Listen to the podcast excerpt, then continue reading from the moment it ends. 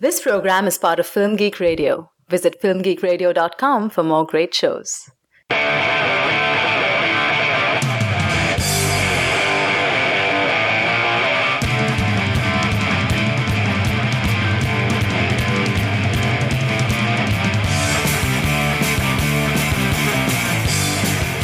Hey, movie addicts! Welcome to Cinema Fix, your stop for the purest, highest quality movie reviews on the block. I'm Andrew Johnson, and I'm joined today by my fellow dealer, Monica Castillo. Mm-hmm. Hello. Well, Monica, we're so glad to have you here on Film Geek Radio. You're now going to be my regular co-host on Cinema Fix. I guess we can call this Cinema Fix 2.0.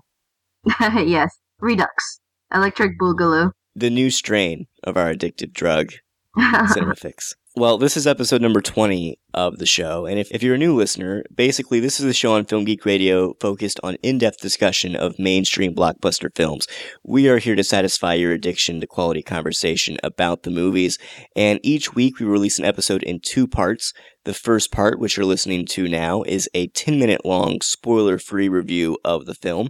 That way you can get an idea of what we thought about it and whether or not it's worth your time to check out. The second part is a more in-depth analytical discussion that does contain spoilers. So if you've seen the film and you would appreciate a more in-depth conversation about what works and what doesn't work, definitely listen to that. Or just go ahead and listen in if you don't mind spoilers. What the hell? Make up your own mind.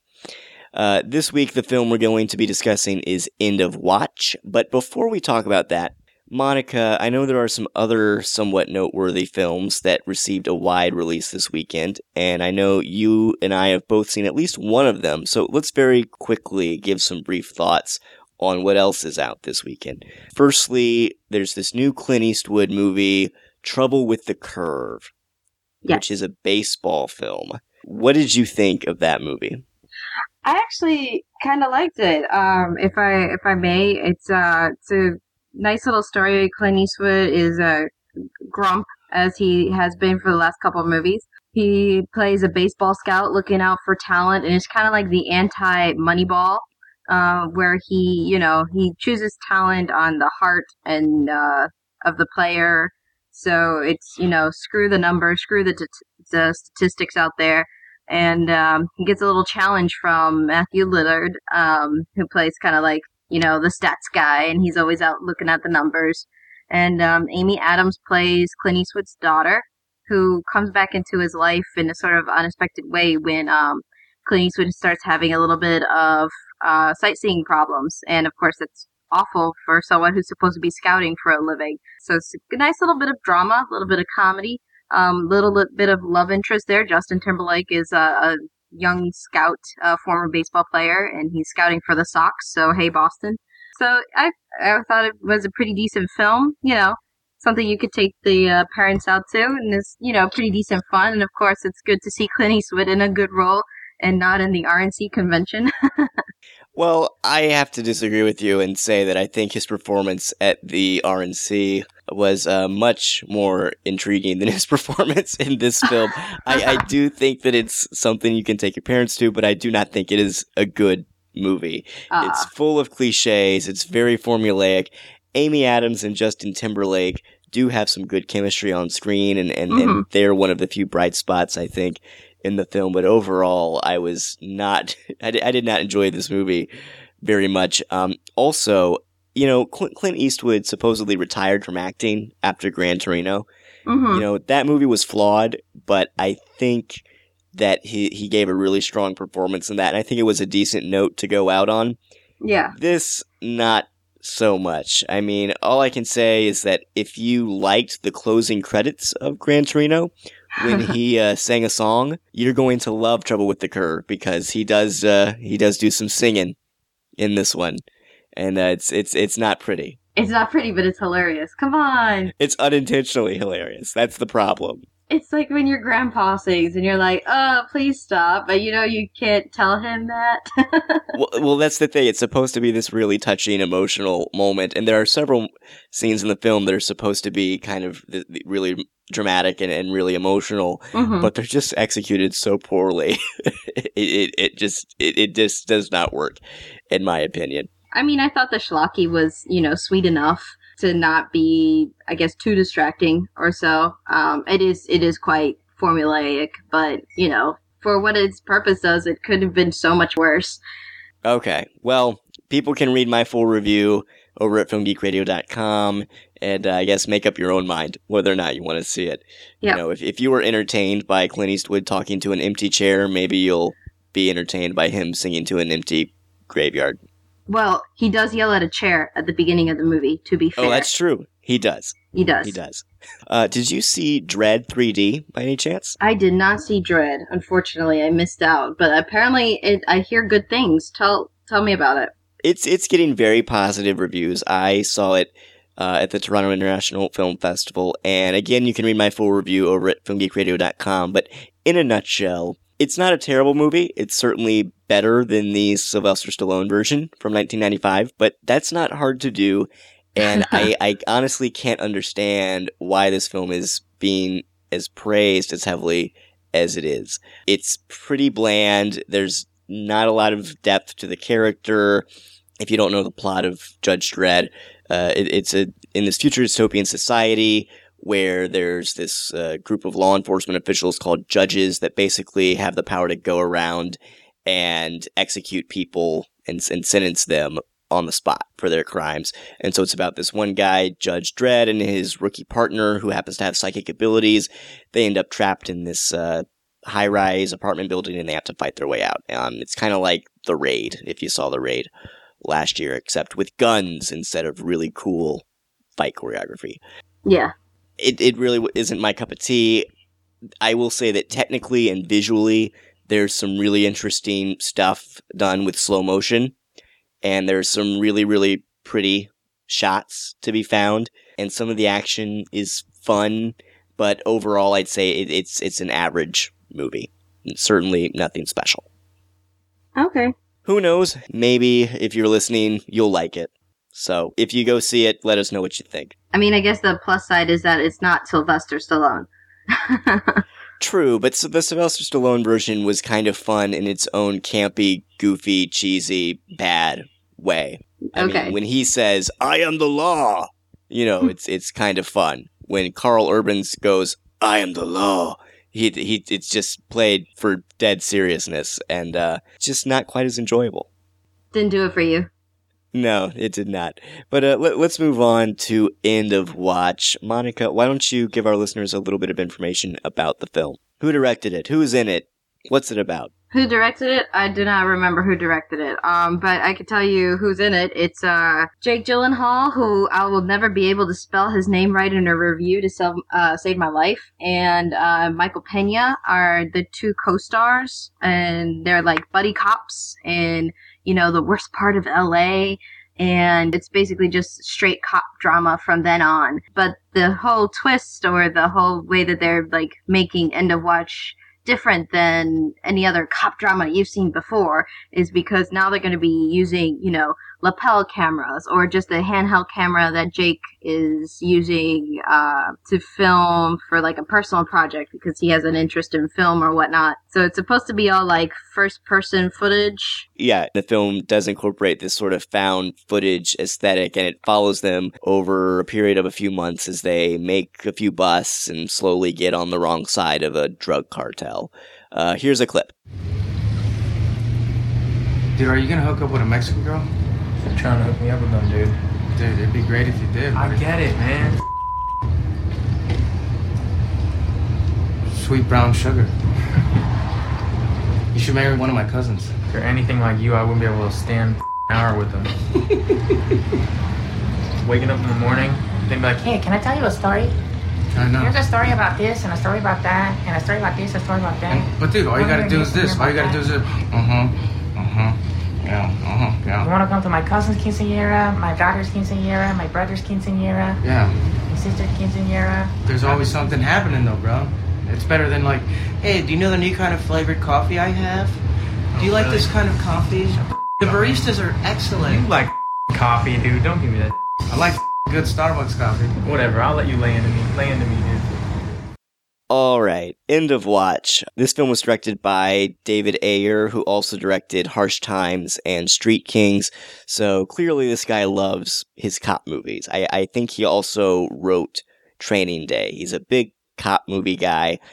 Monica, you mentioned that this is kind the, the, the, the kind of the main unique draw of this film is that it's incorporating this sort of found footage aesthetic and and using kind of that handy cam documentary vibe that we've gotten typically from horror films most of the time, but here we actually see it in a cop movie. What did you think overall of the film and how that was used? Oh, I thought it was awful. Um, first off, um, using low grade quality filming devices and then blowing it up into the big screen already looks like awful mess, mess, mess, mess. And then what End of Watch doesn't do, it, it says it's going to do this at the very beginning. And it starts off like just using the tiny cameras or the handheld cameras. Um, cause they also at one time get lapel cameras for filming like secretive and no one knows that they're going to be filming, but it's a lens in people's faces. It's okay. Just go with it.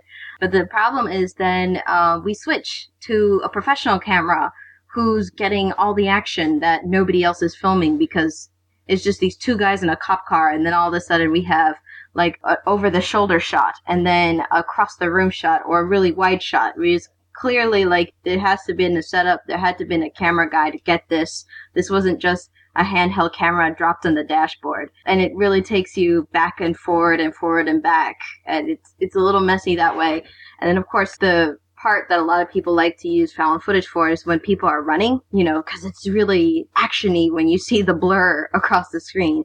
Well, when it's a fight scene and you're missing that, or when it's a chase scene and you're missing it because all you see is just pure blur on the screen, it really takes you out of the whole like cinema experience. Because then you're like, all I see is blur, or at least for me, that's how it works. I'm not a part of the action because I don't see what the hell is going on. So you did not like the film. I take. I no, I. Okay, so you didn't like Trouble with the Curve. I did not like End of Watch. Okay, okay. Well, I'm actually kind of glad to hear that because End of Watch is actually getting pretty good reviews. Uh, I know. Most, I don't know most, why. Most critics seem to really like it, and I'm kind of with you. I don't think that this is a very good movie. Well, I, okay, I shouldn't say that. There are elements of this film that I think are very good. I Michael Pena. There, there's a good movie in here somewhere. Okay, Gyllenhaal and Michael Pena both do really great jobs. They have fantastic chemistry together. I want Michael Pena to really take off. Like he is doing amazing work in the crappy side roles that he's been given so far. Yes. Like he's always just the best buddy or the you know the person that has something smart to say. And in here he had both dramatic parts and you know very comedic parts. And like he's uh he started off as like a dramatic actor in a lot of Oscar nominated movies, um, like Babel and things like that, and Crash as well. So he's capable of both things. I really want him to just keep going at it. he was the best part for me of this movie, and then it kind of stopped. yeah, and you you know, I think the film does do a pretty good job of switching between the more lighthearted moments and these kind of darker, grittier, crime-ridden moments Yeah. because there are some pretty disturbing scenes in the movie and some Oh, pretty yes. dark stuff. This is definitely an R-rated cop film. And I think that the, the movie handles those scenes well on a scene by scene basis.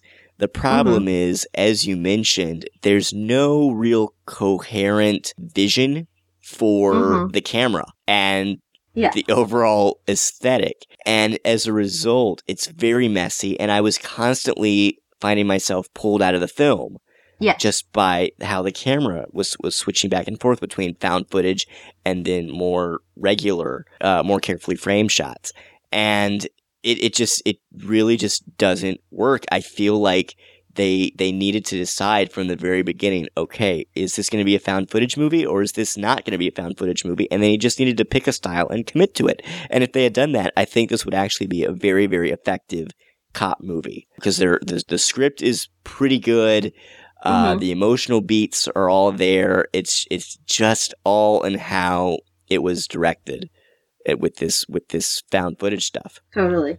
So I guess the other thing is like when you switch between, you know, different camera styles and things like that really quickly if it's not done well. The way that the camera set up is where you're kind of placing the audience and the kind of frame of mind that the audience is going to be seeing it. So like in the Blair Witch Project where we were used to looking at a VHS quality, you know, tape sort of um, aesthetic, it didn't bother people. Well, it bothered motion sickness, but it didn't bother people because it didn't keep switching out of it. You know, we were just there, we were looking at the image and we were into the story. When you keep switching between the stuff, people will pick up on that. Right. And y- you know, I think that there are, there are just a few rules that you have to follow when you're doing a found footage film. And if you follow all the rules, generally you, you can make a pretty good movie, but if you don't, then it's it's going to it's going to feel disjointed and the audience isn't going to be able to understand really what what what's going on in the bigger picture. One of the rules is, you know, you have to have a reason for filming. Yeah. It has to be established why is this being filmed. One of the things that people complained about in Cloverfield was, you know, for example, why are they still filming this? Why didn't they just drop the camera and run? You know? yeah. You have to have a reason that you're filming all this stuff. Two, I feel like you also need to at least hint at a reason as to why all of this footage has been quote unquote found and edited together. You know, is this being used as evidence of something? Is this being used uh, to document something? Is it a report on something? Why has someone edited all of this stuff together? It's it, it's that question of what we're not seeing, but the, there has to be a, a motivation behind it. I feel like, and it might not be something audience members consciously think about as they're watching it, but I think Mhm. subconsciously they pick up on it, and it can be a bit distracting to not know why we're watching what we're watching. Yeah, it, it was kind of a sad excuse that he gave him. He's like, "Oh, I just want to do this because it was like a like a personal project of his." Well, well, he said he he said he was taking in, in the film. Jake Gyllenhaal's character says he's filming all of this for a filmmaking class, and actually, I was fine with that. You were fine with that? Okay. It's it's a simple, you know, explanation, but at least it's there. At least it's an explanation. You know, I even if it's not a terribly believable one, at least it's it's there. I could I could think of reasons why that would be kind of illegal to Well, be filming. right, right. But I was I was willing to go with with that. My main thing was that I just I just it was kind of like, is this a found footage film or not? As you mentioned, the opening shot and I think for like the first five to ten minutes of the movie are all quote unquote found footage. They're all these little handheld cameras on the police car or Yeah. that the characters have with them and that they're shooting stuff on and it's fairly consistent. But then Mhm. suddenly it switches to what the quote unquote bad guys, I guess you could say, are doing. Yeah. And at times they're filming things on iPhones too, which seemed awkward. And then at times they're they're not, and there's just a camera there filming them Mhm. for no apparent reason. Yeah. Um, and it was kind of like, why are you showing me this? This this this is totally ruining the illusion that this is a found footage film. yeah. You know? And it, it's just incredibly jarring. The movie can't decide whether it wants to be a found footage movie or just a regular cop movie with a few found footage elements thrown in. And Yeah. the problem is, it started out found footage, so that's what I'm going to assume it is moving forward.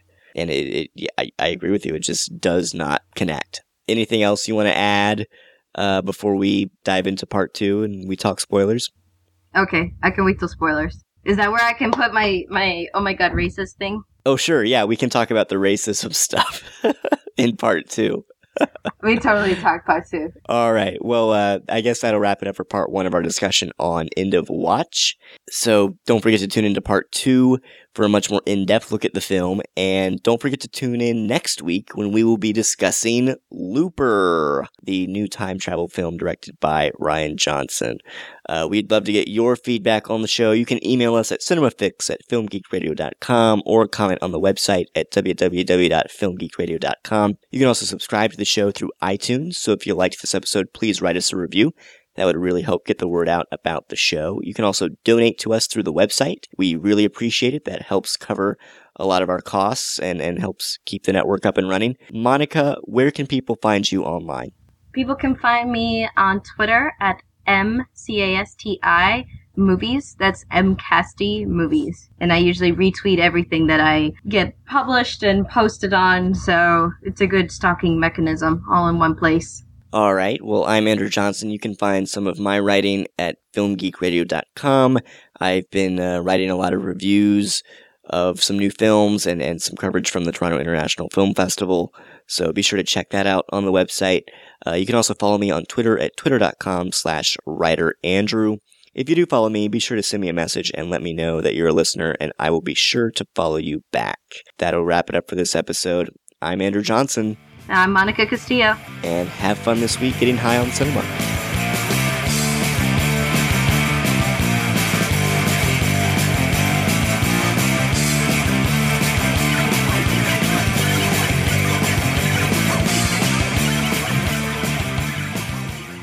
This has been a Film Geek Radio production. Film Geek Radio. Yeah.